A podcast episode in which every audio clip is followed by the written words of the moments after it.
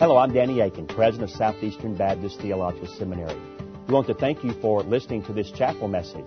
Our mission at Southeastern is to seek to glorify the Lord Jesus Christ by equipping students to serve the church and fulfill the Great Commission. We hope that you enjoy this chapel message and that you will visit our website. It's www.sebts.edu. There you can learn more about our school and what the Lord is doing here. We hope you enjoyed the message. Thank you for being a part of what we're doing here.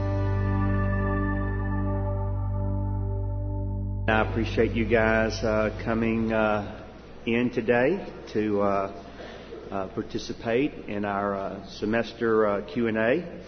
Let me tell you how we're going to proceed. I have up here about 25 questions that were submitted. There are also mics here, here, and here. And if you would like to ask a question from the floor, I will be glad to receive that as well. So what I intend to do is deal with the question if there's somebody who wants to ask something from the floor, you make your way to the mic and I'll take it, then come back to one of the questions here. If there is no one at the mics, then I'll just continue uh, to respond to the questions that uh, were sent in uh, over the last uh, four or five days. So let's pray together and we'll begin. Heavenly Father, thank you so much for your grace and goodness. Thank you for how you love us and care for us.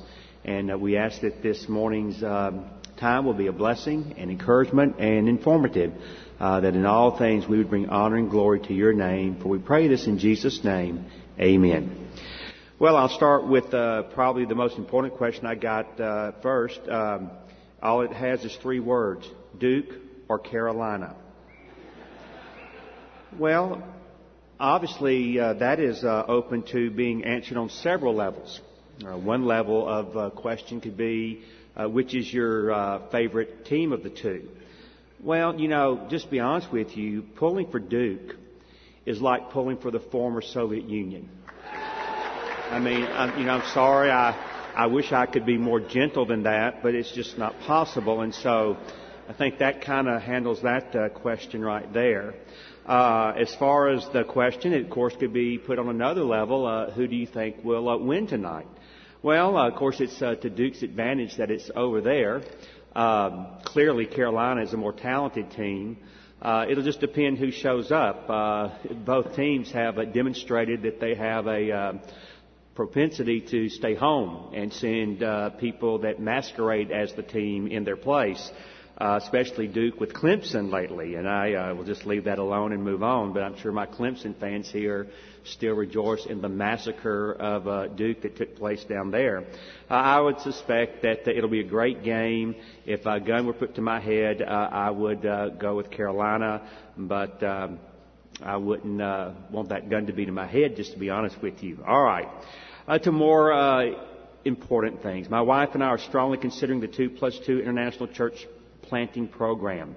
I really want to do it, but am examining my motives to make sure they are not selfish. Uh, what would you consider the right uh, and wrong motivations for doing the two plus two? Well, of course, the bottom line for all of us, uh, brothers and sisters, is the will of God. And seeking the Lord's will uh, with all of our heart and seeking to be obedient to Him. Uh, I have said uh, since I arrived here, and I'll continue to say it probably till the day that I die, I really would urge you, as you think about God's will for your life, to ask the question not, should we go to the international mission field, but rather ask the question, why should we not go to the international mission field?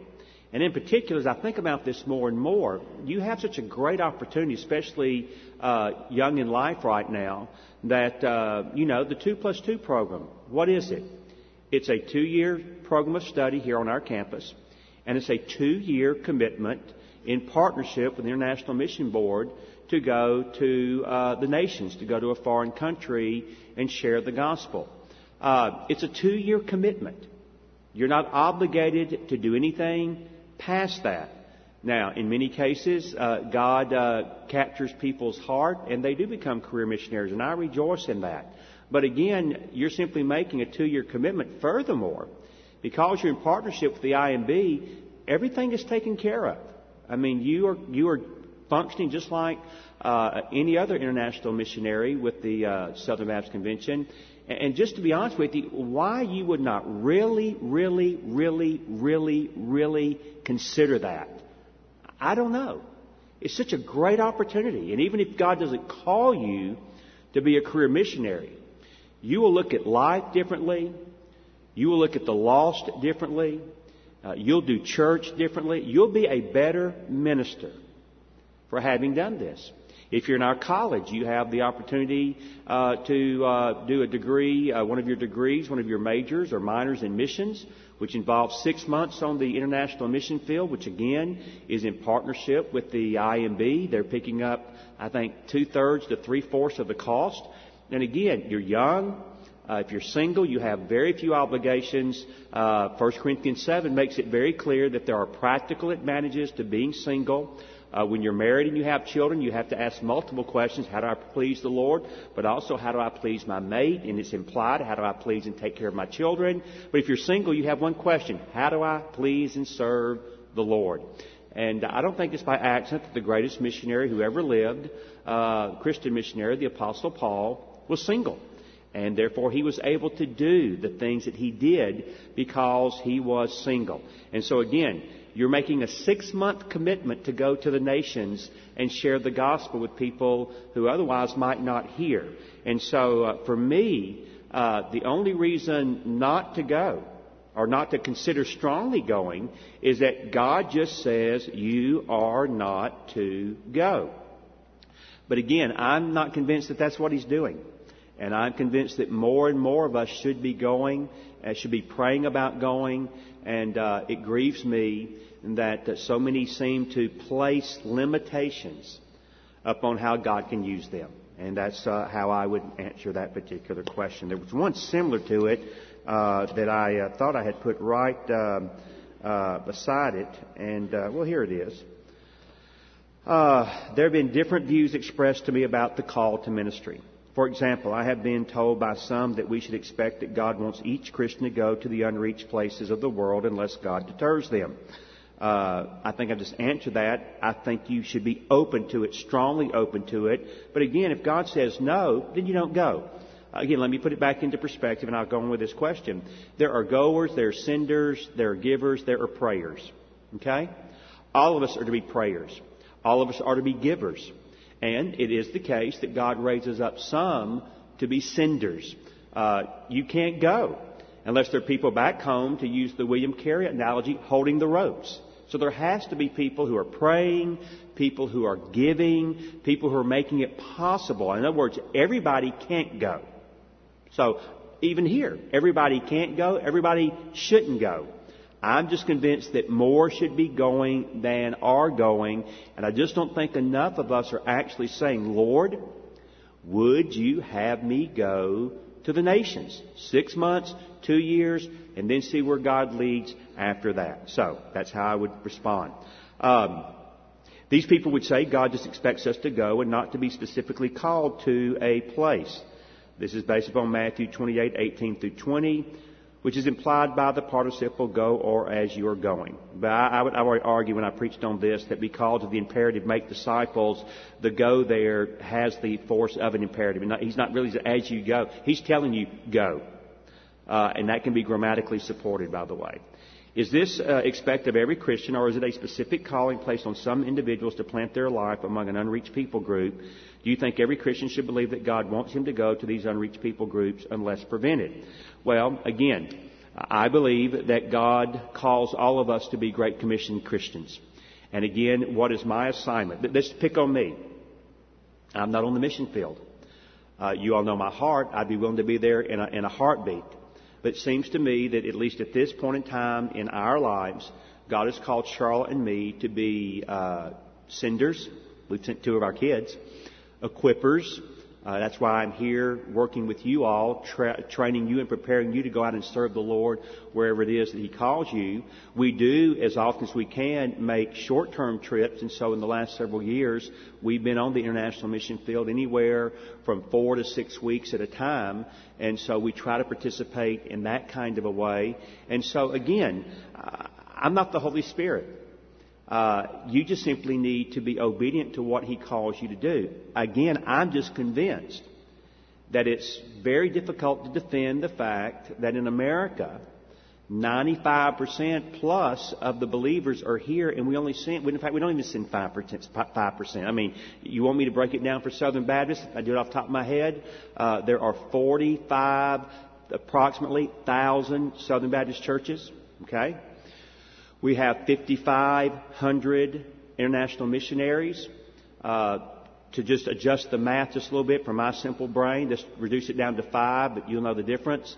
Uh, that then means it takes what? Nine churches to produce one missionary? Is that accurate? Am I doing my math right? Nine churches to produce one missionary? Yeah, it ought to get quite, I mean, that just, I can't, that, that's mind boggling. It's extremely disturbing that that's the case. And so it seems to me that we've got our priorities a bit amiss here. And my prayer is your generation will be better than mine. And that you will have a greater passion, a greater sincerity, a greater seriousness about the eternal destiny of men and women. My generation, we talk about it, we just didn't live it out. And we gave our money uh, to Lottie Moon, and that soothed our conscience. Um, that's just not good enough. And so I would hope that we would be better. All right, we'll move to a different direction now. Still nobody at the mics? All right. Do you think it is okay for Christians to drink non-alcoholic beer, or should they stay away from it also because it bears the stigma of being beer thanks? Well, you all know my position and the school's position that we hold to a total abstinence position here. Uh, I see nothing in the future that will cause us to move away from that. Again, how do I defend my position of abstinence? And uh, I don't try to point out the chapter and verse in Scripture because, unlike some of my friends who think it's there, I can't find it. I wish I, I wish I could. It'd make it easier. But uh, for my position, I do operate on the principle of wisdom and witness. And therefore, anything, anything. So we'll take the, the beer question, the alcohol question, or the apparent alcohol question, and apply it to anything. Uh, anything that runs the risk of harming my witness or seems to me to demonstrate a lack of wisdom, I think you stay away from. Uh, Andy Stanley wrote a book about uh, the most important question, and the most important question that he raises, and it's certainly one of the most important, is you ask any time you consider something, is this the wise thing to do? And that's a great question. And if you ask that question in the context of whatever you do, do it all for the glory of God. If you ask that question in the context that I become all things to all men, that by all means I might win some, then that will guide you uh, in that particular way. So there's really not a hard, fast answer to that one.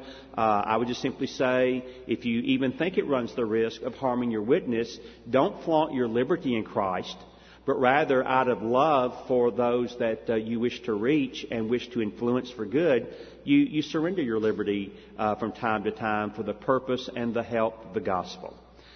What is your view of divorcees in the ministry if the divorce took place prior to their attaining of salvation? Uh, where can I look to research? Well, I didn't look at that, so I can't tell you where to look to research. Although if you go to Building a Theological Library, the little booklet I've done, I think I have some things there. Also, Dr. Kostenberger has written on this. Dr. Heimbach, Dr. Liederbach, and Dr. Jones, all three could help you with this as well. Uh, this is a fuzzy area as well. I'll just tell you my own thinking, and uh, you can take it for what it's worth. Uh, I do believe uh, 2 Corinthians 5:17, if any man be in Christ, he is a new creation. Old things have passed away; behold, all things have become new. And therefore, there is a clean slate that God graciously gives to each of us once we have come to faith in Christ. Does that mean all actions prior to our conversion then have no uh, continuing influence or effect? Well, of course, the answer is no. Uh, if you're a murderer before you receive Christ, at least according to the law, you're still a murderer after you have received Christ, and they're not going to undo uh, the crime that you've committed because you have come to faith in Christ. Uh, if you are divorced before you were converted, the fact is you will be for your life a divorcee. Furthermore, if there are children involved, uh, there are going to be some continuing um, effects, uh, fallout, uh, circumstances that are just part and parcel of living life. But, though I do not think it is ideal, I do not think I can make a biblical argument that it is wrong. And in fact, I have preached in churches where the pastor was a divorcee, uh, either prior to his conversion, or in at least one case, when he came to Christ, his wife, who was a witch, and I don't mean that metaphorically, I mean that she literally was a witch. And uh, when he became a believer, she flipped out, began to beat him and all cast spells on him and all this other stuff, and then she left him. And uh, he tried to reconcile. It went nowhere. He uh, later married a, a wonderful godly woman. They've now been married, my goodness, as long as Charlotte and I, more than 30 years. He pastors a church in Virginia. Uh, I have preached there. I would preach there again. Uh, I have no problem at all with his being a pastor given the circumstances of his divorce. And so I believe that if it were prior to your salvation, certainly it is possible. It could be that there's circumstances accruing to that that would just make it very, very difficult. But I would not say out of hand that a divorcee could not be in uh, the ministry if it was prior to their conversion, or at least in my judgment, uh, desertion by an unbeliever with no uh, possibility for reconciliation. How can we as Southern Baptists bridge the generation gap with respect to fidelity to denomination, specifically the Southern Baptist Convention? Well, that's a great question. Uh, and uh, that's a um, that's not an easy question to answer. Uh, I think Southeastern Seminary is giving it its best shot uh, to try to do that. Uh, hence, uh, last week we invite onto our campus in chapel and at the 2020 conference uh, Mark Driscoll.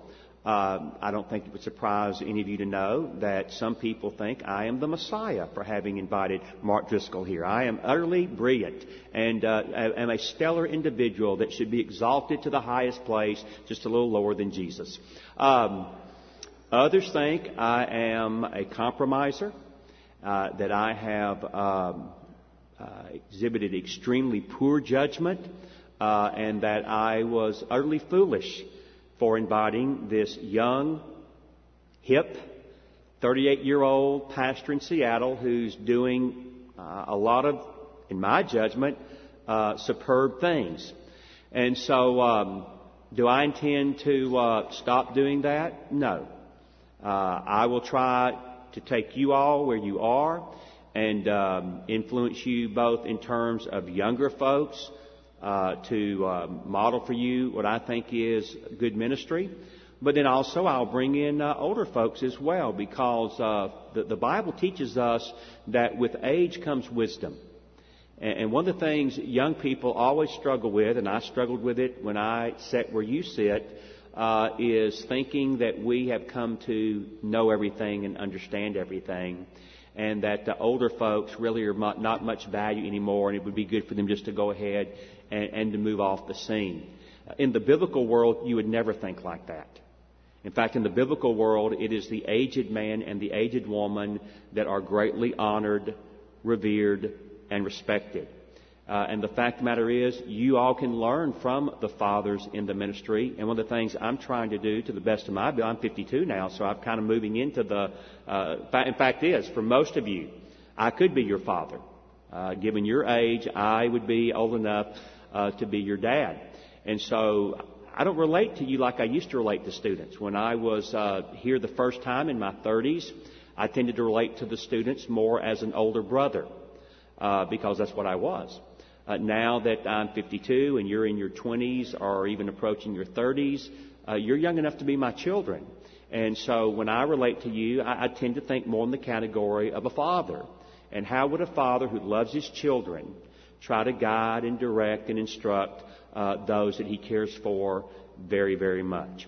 Uh, Johnny Hunt is our new president, working very hard to try to bring more of you all into um, active participation in this family that's called the Southern Baptist Convention.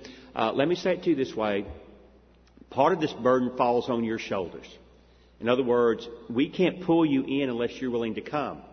And so, what I would challenge you to do is, wherever it is that God places you in ministry, you be active in your state convention. You be active in attending the national convention. You get involved in things because the fact is, if you're not sitting at the table, we're not going to hear your voice because you're not there. But then you'll complain that we're not hearing your voice. Well, that's a bit hypocritical, isn't it? That you're, you're, you're whining and complaining because we won't listen to you, but you're not there. I mean, there's just something really wrong with that scenario. And so, what I would say to you is, if you believe in what we're doing, and I do, again, I could chase this a long ways, I'm not going to. Uh, do I think our denomination has all sorts of flaws and problems and shortcomings? Yes, I do. I think we have enormous weaknesses and, and problems. At the same time, do I think, by God's grace, it's the best thing going? Yes, I do. If I didn't, I wouldn't be a part of it. Uh, I talked to a young pastor about a year ago, and uh, he looked me in the face and said, Why should I lead my church to be active in the Southern Baptist Convention? And I said, Well, obviously your question indicates that you have a lot of problems with the Southern Baptist Convention, although most of his problems were more out of ignorance than what he actually knew. It's more secondhand kind of thing, but that's all right. I said, well, I can give you two reasons why I think you would be wise to be involved in the Southern Baptist Convention. Number one is theological education, and number two is our International Mission Board. We do things together that you could never do by yourself. And by being a part of the Southern Baptist Convention, you're able to touch the world and get into places that you could try for the next two decades and you would not be able to get there. And so just that alone, I think, makes it worth working with the convention, being involved in the convention, trying to bring your influence to the convention, and bringing a younger perspective to the table that also respects the wisdom of the fathers who have been doing this now for 30 and 40 and 50 years. It's just like a family, brothers and sisters. When all the family gets together to make a decision, we make better decisions.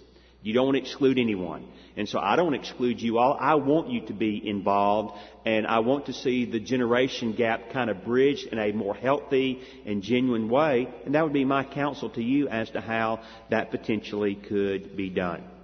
Dr. Akin, I'm taking Dr. Keathley for creation and providence and would like to know what has influenced your view of an ancient earth. Well, whoever sent this question uh, doesn't know my view, but I'll come back to that. Maybe you could forward me a bibliography or a book title so that I can begin research on this extremely important issue. Um, all right.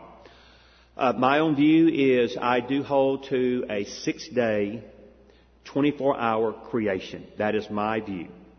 However, I do not take a strong view on the age of the earth. So it would not be accurate to call me an old earther, or as is here, uh, one who advocates an ancient view uh, in terms of the age of the earth. That's not accurate.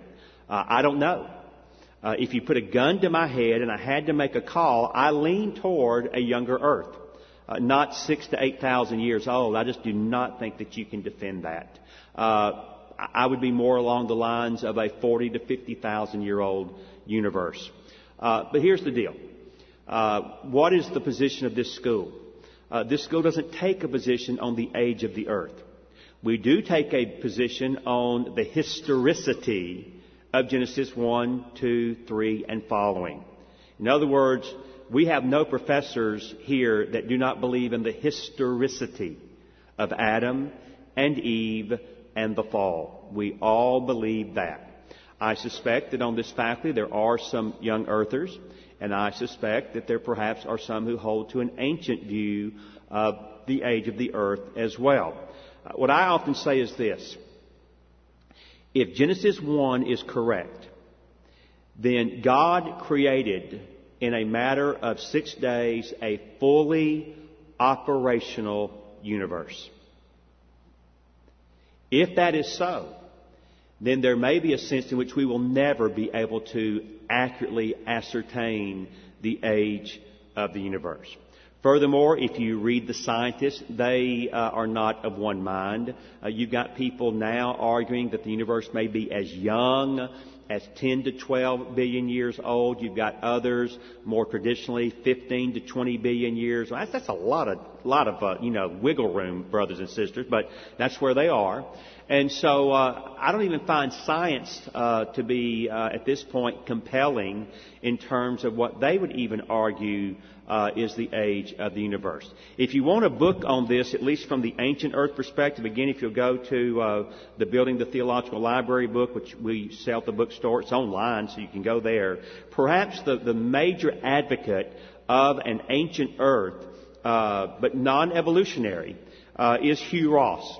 And uh, Hugh Ross has uh, written a couple of books, The Creator and the Cosmos, Creation and Time, and those would be very good uh, treatments and representations of those who hold to uh, an ancient earth, an older earth, and yet do so without embracing uh, theistic evolution. Uh, I don't. I in no way embrace macroevolution. Uh, I do embrace microevolution, but microevolution just means there's change within species. Uh, I often say fondly, and now with uh, heartbrokenness, uh, that there are people who have a real dog like Charlotte and I had for ten and a half years. We had that big Great Dane named Samantha. That is a real dog. On the other hand, some of you, for some reason I will never fathom, have these little rat looking things that had a bad hair day, and you think that's a dog. Um, from my perspective, it doesn't look anything like a dog at all. It's just a rat that's having a bad hair day. But according to any uh, student of, uh, of, of dogs, no, that's a dog. And, and the point is, there are big dogs and there are little dogs. But dogs always produce dogs and they don't produce anything else. And there can be great variety within a species, but to this point, and I try to be fair. That's why Ken Keathley, you know, he, he and I really are kind of in the same ballpark where he says, I am a, I am a uh, cautious, sometimes reluctant uh, young earther because I do think some of them strain the evidence. And guys and gals, we do us, we do no one any good or any service by not being fair and honest with the evidence. And so as I look at the biblical revelation, which is always prior and is the ultimate authority, and then I gauge at, gaze at science. I certainly want to look at it, listen to it, study it, and hear what they're having to say. And uh, Kurt Wise, who now teaches at Southern Seminary, who used to be at Bryan College, who has a PhD from Harvard and studied under Stephen Gould, uh, is a young Earth creationist. Uh, he holds to a creation less than 10,000 years old. But he will tell you, are there some serious problems with a young earth model in terms of science? Yes. He will also tell you there are some massive problems with a ancient earth as well and an ancient universe. And he says science still has so much to do. There are many, many, many, many questions yet to be genuinely resolved and addressed. And so we acknowledge that and simply say, because we believe the Bible is the inerrant and infallible Word of God, we believe that God created ex nihilo out of nothing all that is. We do not believe in uh, the eternality of matter. Furthermore, we believe that the Bible teaches that God created directly and uniquely and specially uh, a man by the name of Adam and a woman by the name of Eve. We do not believe they evolved out of some type of ape species. And we also believe in a historical fall that all of us are genuinely related to because they are the mother and father of all of us. And from there, I think there can be some room for differences of judgment and opinion that I would not deem as essential.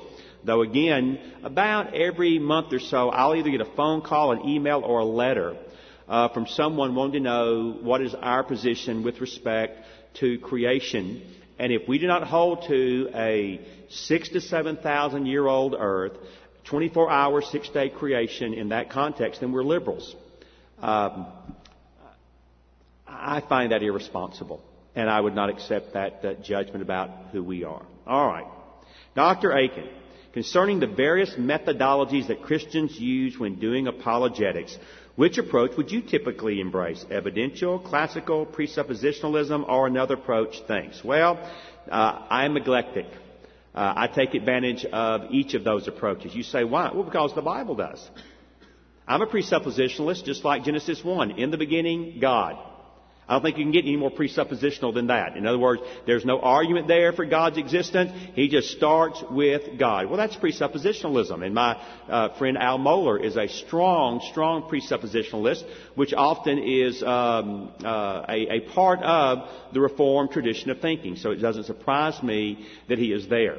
At the same time, I also accept uh, the evidential approach. What did Paul do in 1 Corinthians chapter 15 when he gives evidences for, I just made the argument, gives evidences for the resurrection, and so he likewise uh, takes a evidentialist approach, as do, for that matter, the gospel writers who argue for an empty tomb, who make the amazing argument that women were the first to see the resurrected Lord, even though their testimony was invalid and no one would have accepted it. And so evidentialism is also found to be utilized by the biblical authors. Then go again to um, Romans 1 and 2.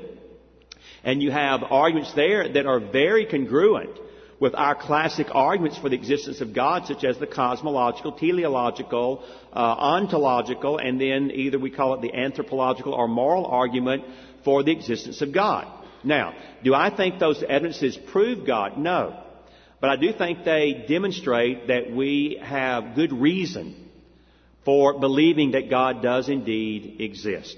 And so for me, I take more of a neglectic approach, uh, seeing that there are values to the presuppositional approach, foundationalism, also evidentialism as well. So that's how I do that.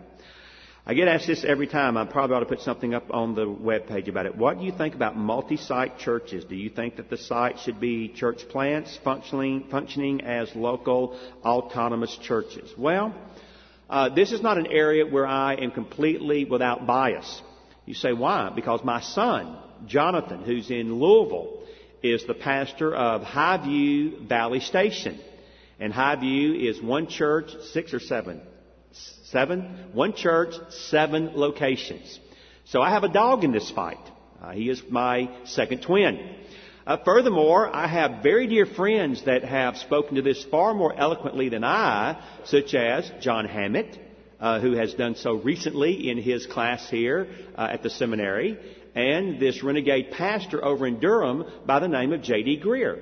And so we've got J.D. over there, and he blogged about it extensively recently uh, in terms of his defense for the multi-site church. And I don't know for certain, but my, because uh, I haven't looked at it any more deep than that, uh, I think that he and John may have some differences of opinion. Furthermore, uh, one of my very uh, uh, respected friends that I hold in high regard is Mark Dever. Mark is adamantly opposed uh, to multi-site churches. But then last week we had Mark uh, uh, Driscoll here, and they're now like one church, six locations, or one church, eight locations. So, with all of that, what is the first thing we always do, brothers and sisters? We go to the Bible. And we ask, does the Bible speak to this issue? And I think when you look at the New Testament, at least by implication, you have to come away with an understanding that in the early church, in particular cities, you had multi-site churches. Because as the body grew, where, where were they meeting? They were meeting in homes. Once they reach a certain size, they all cannot meet in that same home. So by now, you've got churches meeting in two, three, four, and as the church continue to grow, meeting in multiple homes. So having a multi-site uh, church, I think, is, is biblically defensible. Now, we're trying to be biblical. Here comes the next question then. What are the essential marks of the church? And I think the essential marks of the church, of course, following Calvin and Luther, the word rightly preached, the sacraments, we would call them the ordinances properly administered, and then as a Baptist, regenerate church membership, a disciplined body, and I believe a Great Commission priority. So those five things have to be present. And, now here's where we go. I think those things have to be present at each location. In other words, can you have an authentic church where at that particular location there are not functioning elders? No. No. That local gathering has to be able to do everything any local church would do. Now, does that rule out the uh, use of uh, video technology? No, although I think you have to be careful there. Uh, because you don't really want to build it. Now I'm going to be pragmatic for a moment. You don't want to build any church around a personality. uh, the superstar Bible teacher. Uh, I'm not saying that there's not a place for that, uh, such as what JD does, such as what Mark Driscoll does, such as what Andy Stanley does. Although, when uh, and I won't pick on Andy, I'll pick on another guy who will remain anonymous. When you say that you have a multi-site church and one of your churches in, in South America, I'm sorry, I, I don't see how that works. Uh, that makes maybe you're a network of churches, but to say that you're multi-site and you've got churches all over the world, to me, that's just nonsense. Uh, you've got to have in place at that location those who are qualified to teach 1 uh, Timothy 3, 1 Peter 5, Titus 1, Acts 20, and you've got to be able to do all the things a local body of believers should be doing according to the biblical uh, mandates and the biblical uh, parameters. And so I'm open to it. Uh, I think we have to be very careful and judicious in the way we do it. At Highview, uh, they're, they're the, the antithesis. Uh, each of their six locations has on site a teaching pastor who is their pastor. Now, they also network together and meet together, and also once a quarter, all six churches come together for the Lord's Supper, for worship, for the conducting of church business, so that they do function also in that regard like a single church. And so they're kind of a hybrid with teaching elders, deacons, the whole thing at each location that function in a real sense autonomously and yet not completely autonomously because all of the elder leaders are also meeting weekly and uh, uh, strategizing and planning and encouraging, coming together at least once a quarter for corporate worship from all parts of the city. Do I find that to be a, a good model? Yes, I do. And that would be the one that I would most quickly commend without denigrating the others. Uh, Dr. Akin, with the 20th uh, anniversary release, re-release of the Gospel According to Jesus, where does the seminary stand in the lordship debate, and what bearing does this discussion play on international missions? Well, I don't know if all of you are familiar with this, but John MacArthur, back when I was first starting to teach, I guess that would have been in the late 80s, wrote a book called, uh, The Gospel According to Jesus, uh, which advocates what is called lordship salvation. Uh, it was written in response uh, to a professor by the name of Zane Hodges, who had written this, if I can remember, uh, uh, Absolutely Free, Grace in Eclipse, The Gospel Under Siege. And in those books, Dr. Hodges argues that repentance is not necessary for salvation.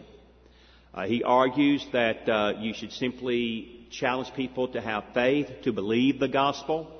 Uh, in fact, uh, in a debate with him that I engaged, uh, he said that uh, faith is intellectual assent to the gospel proposition and it does not involve trust or commitment to a person. You simply believe uh, the gospel, like I guess I believe these lights are very bright right now shining up here, and um, that it does not involve the will. All right. Having said that, the school does not officially have a position, though I would argue that the Abstract of Principles and the Baptist faith and message would certainly uh, push you toward a lordship salvation view. In other words, do I believe that repentance is absolutely essential to salvation? Yes, I do. And I think to deny that, it may not be heresy, but it's certainly a serious, gross theological error. Uh, I'm fond of saying uh, when he came preaching, the first word out of John the Baptist's mouth was repent. When Jesus came preaching, the first word out of his mouth, repent. When Peter preaches on Pentecost, the first word out of his mouth, repent. And so how you could argue that repentance would not be a part of the uh, conversion process, repentance and faith, based upon the biblical witness, takes some incredible theological gymnastics. And so, now, having said that, Dr. MacArthur, in his typical polemical way, can sometimes uh, overstate the case to make his point. And so if you read the Gospel according to Jesus and you don't read it sympathetically, you could almost come away with, uh, and I think it would be a wrong reading, a false reading, but you could come away thinking that he had said or that he was advocating that works are essential to salvation. And he does not do that at all. Uh, Dr. MacArthur, John takes the same view as Luther and Calvin. Uh, one or the other, I quoted it the other day, but I forget which one, but one of the, Luther. Luther said we're not saved by uh, faith plus works, but we are saved by a faith that does work. Calvin said we are saved by faith alone, but we're not saved by a faith that is alone. And I think that's absolutely accurate. In other words, we need to read Ephesians 2:10, don't we? For we are his workmanship, created in Christ Jesus unto good works, which God prepared beforehand that we should walk in them. And so are good works essential for salvation? No. But are they the necessary corollary and outgrowth and outliving of salvation? Yes, it is. And so I, again, believe that it's very difficult to confess. Well, what does Paul say? If you will confess with your mouth Jesus as Lord. Now again, the anti-lordship guys, the free grace guys will say, well, all that means is that you're acknowledging that He is God. Okay. If you're acknowledging that He is God in your life, then what does that mean? Does it just mean, oh yeah, he's the deity? Uh, no, no, no, no, no, no. You're acknowledging now that he has the right to be the ultimate authority in your life now and forever. That's what it means. If you're truly confessing him as your God, as your Lord, then it entails much more than an intellectual assent that he is the deity. That again, in my way of thinking, is simply nonsense. Uh, I have a question here about the shack uh, the, not Shaquille O'Neal, the real Shaq, but the book, The Shack. Uh, real quick answer. Uh, would I commend the book uh, to you for your edification? No. Uh, do I think Lifeway should have censored the book and not had it in its bookstore? No. I don't believe in book censorship. Both Al Mohler and Mark Driscoll have excellent critiques and reviews of The Shack uh, Mark's by video, Al's by uh, writing, and so I would commend it to you. Uh, I do think uh, that the, the book has some serious uh, theological issues that make it problematic, and therefore um, I could not commend it. I would not recommend it. I would not have a class in my church where we work through it. But uh, being where you all are, it may be incumbent upon you to read it uh, so that you then can provide a critique of it. There are certainly some good things in it uh, and some uh, very encouraging and inspiring things, but that is almost negated by what is borderline heresy in it as well. And so I would encourage you to look at what Dr. Mohler and, and, and Pastor Driscoll have done. I am not accusing you of neglecting your family. That's a nice way to start a question. But how do you keep a strong marriage on the road so much? Do you really believe that William Carey was right uh, in the way he treated uh, his family in India? Thanks. Well, let me work backwards. Uh, do I think Carey could have handled the situation better with his first wife? Yes. Uh, clearly, she had some real issues and some real emotional. Let's be fair here. How, can I say? It? She was easily depressed and uh, her emotions were easily thrown out of whack. I think history would demonstrate that. And then when their son died over there, she just she lost it.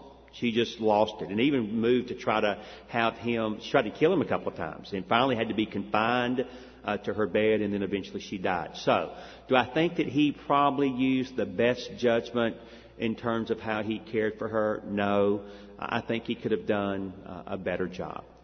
Uh, my own case. Well, I'll be the first to admit that I have not done it perfectly. Uh, I look back over 30 years of being married to Charlotte and having the boys for 28 years moving down. And uh, there are things I wish I would have done differently, uh, both in terms of time and, and uh, some other things. But I think I can say this, and I think they would agree. First of all, outside of Jesus, I think Charlotte has always known uh, that is the dearest thing in the world to me and I love her dearly, and she is a precious, wonderful gift to me. I think my four sons know that I just, oh, I hold them in such high regard. They're such a precious treasure to me. And they've always known that I care deeply about them in that kind of a way. When I was younger, or when we were younger, I didn't travel as much as I do now. Uh, I did still traveled a lot, and there were a couple of times when I think I made some mistakes and let my my, my calendar and schedule get out of control. But especially during the junior high and then the high school years, uh, I would get all the guys are very athletic. And sports, if you've been around us, you know, in addition to Jesus and the church and the Bible, sports comes in down the road, but we're, we're pretty serious about sports. And so what I would do is I would get my calendar and I would get their schedules, if I could, six to nine months in advance. And I would write in all of their ball games. And I would not take anything. I don't care if it was an invitation to speak at the White House. I would not take anything uh, over those scheduled games.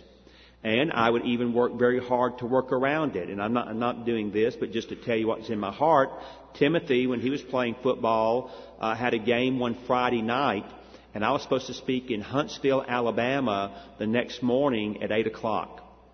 I stayed and watched his game that ended about 10:30, and then I got in a car and I drove to Huntsville, Alabama, getting there about 3 3:30 in the morning to speak at 8 o'clock, so that I could honor my uh, commitment that I had actually made before I got his football. Sk- I would have never done that. That's that's what's that's a moron that would take you know something like that. But I'd already committed to it friend really wanted me to come, and so I did my best to try to juggle it in that kind of a way. But what I would say to you is you just need to take control to the best of your ability of your schedule. Block off time for your mate, block off time for your children, and unless something of a, uh, of a serious emergency comes along, it just doesn't get knocked out of the, uh, out of the saddle. You, you honor that. Uh, Jonathan, the one that's at Southern, that's working on his PhD, one day said, you know, now that I'm working on my PhD, and I'm a pastor, and I'm a daddy, and I'm a husband, uh, I'm kind of amazed that you did what you did when you were working on your PhD. Because I don't think any of the four of us really feel like we were neglected.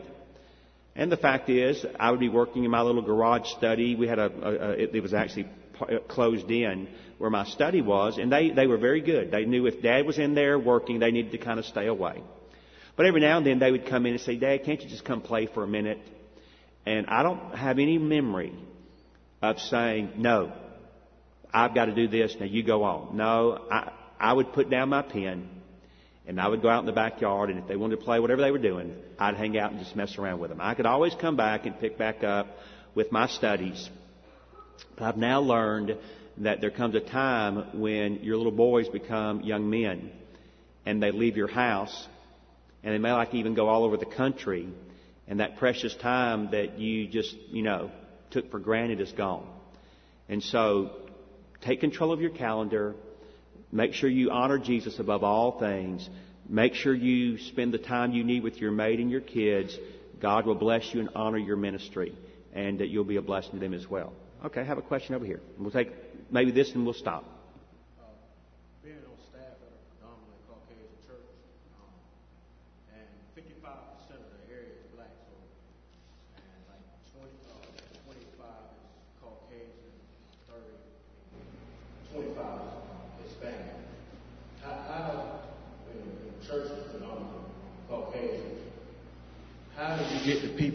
You know, reach out to the community.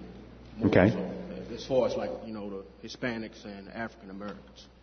Well, how do you get your church to quit looking uh, lily white and uh, more like what the church will look like in heaven? Which is a great question that we should all consider. And again, uh, your generation, I think, will make headways that my generation did not. I think the first thing you have to say is you don't want to force it. In other words, you just can't force people to come together. It ought to be something that happens because people sense that they are loved and wanted and uh, that that uh, community wishes to embrace them.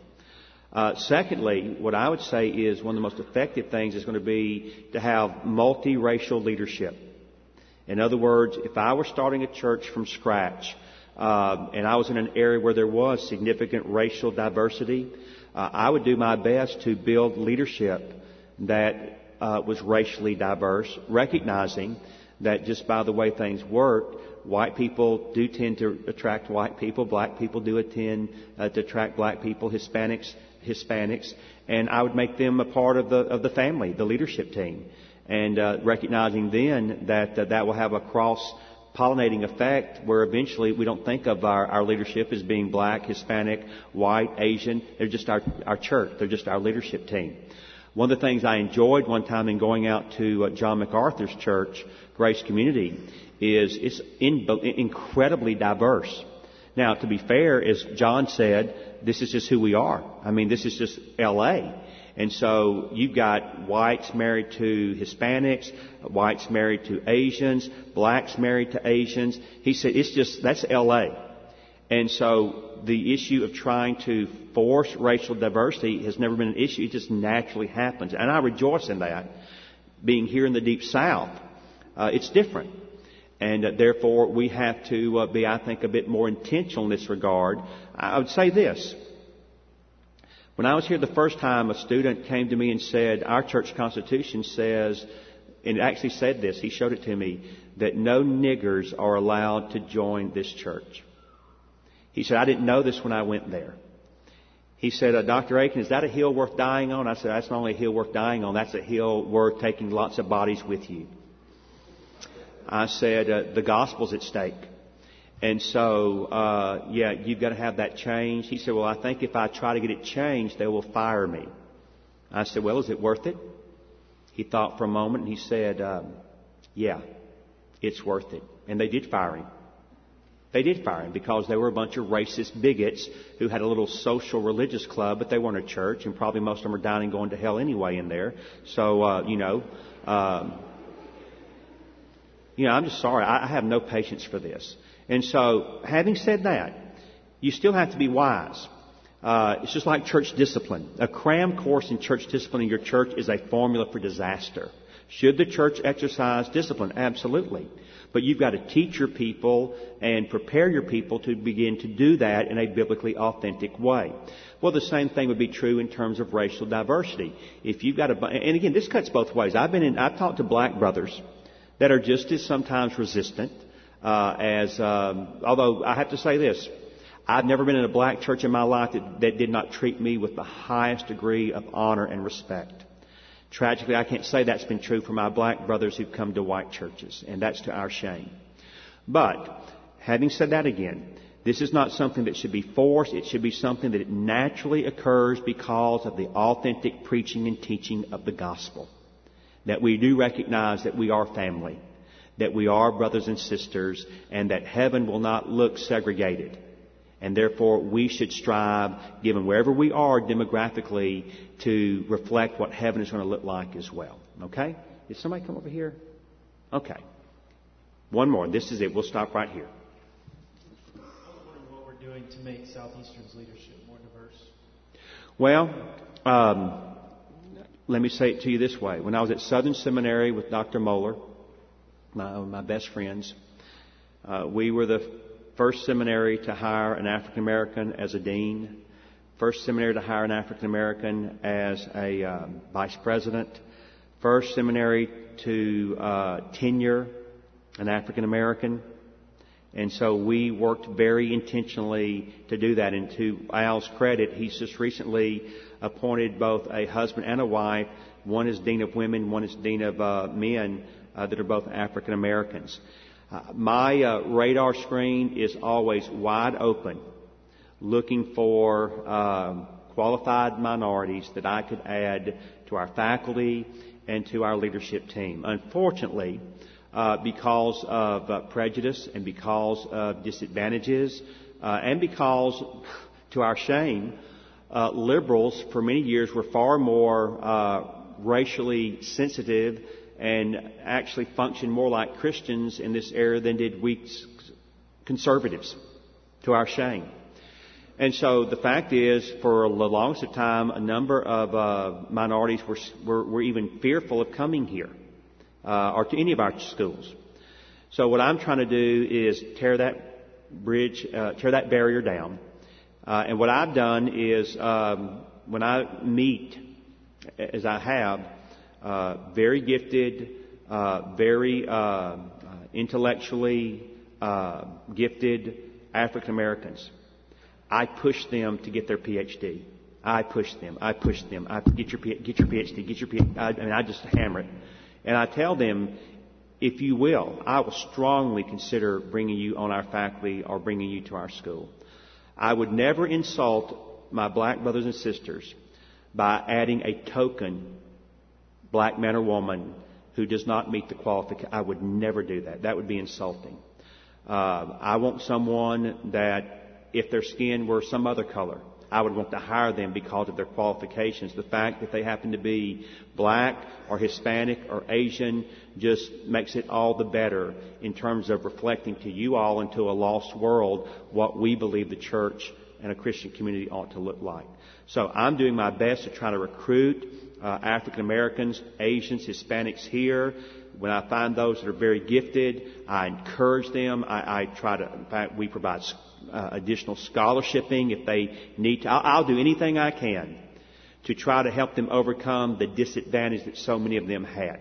Let me say this and I will stop and I'll pray. When I was at Criswell College, I had a student come to us that came out of the gang culture of Chicago. He had the scars all over his body to prove that he'd come out of the gang culture. Craig was in my New Testament class the first semester, and I bet I uh, utilized ten red ink pens on his papers. I mean, I bloodied those things up one side and down the other. I did not grade him as if he were a disadvantaged black man out of Chicago. I graded him like I graded everybody else. To his credit, he'd come back and say, "Thank you, Dr. Akin. I'm going to keep working harder." Well, here's what happened. After the first year, when he could hardly write a complete sentence and misspelled things all the time, the second year, I suddenly recognized he's putting his sentences together quite well. In fact, some of his uh, sentence uh, structure and paragraphing is quite well written.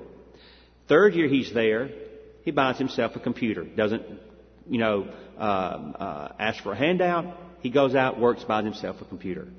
Fourth year he's there, he makes the dean's list. And now when I read his papers, I hardly put a mark on them. This man was brilliant. He had an incredibly gifted mind. But in God's providence, he had been born into the inner city of Chicago with all sorts of disadvantages. In fact, like what I like to say is he had uh, both hands tied behind his back with a broken bat and two strikes against him. And yet, by God's amazing grace, God saved him. God brought him to a school that would give him, he would never get into anywhere else. I mean, he didn't have uh, the qualifications in terms of, you know, the SAT, the ACT. He wouldn't get in anywhere. But like here, we'll take anybody. Because we believe conversion has a real good way of changing your motivations and the way you do things. You know, some of you were just like me, a sorry, good for nothing high school student. But God saved you. Now, oh my goodness, now what do I do? Well, you do all that you do for the glory of God. He did. He excelled. And my suspicion is there are hundreds, if not thousands, of Craigs out there that we ought to be very sensitive to reaching out and trying to bring in. Again, I don't agree with all of his politics. Back there, you know, I don't, especially the moral issues. But it is a good thing that Barack Obama got elected president for the black community.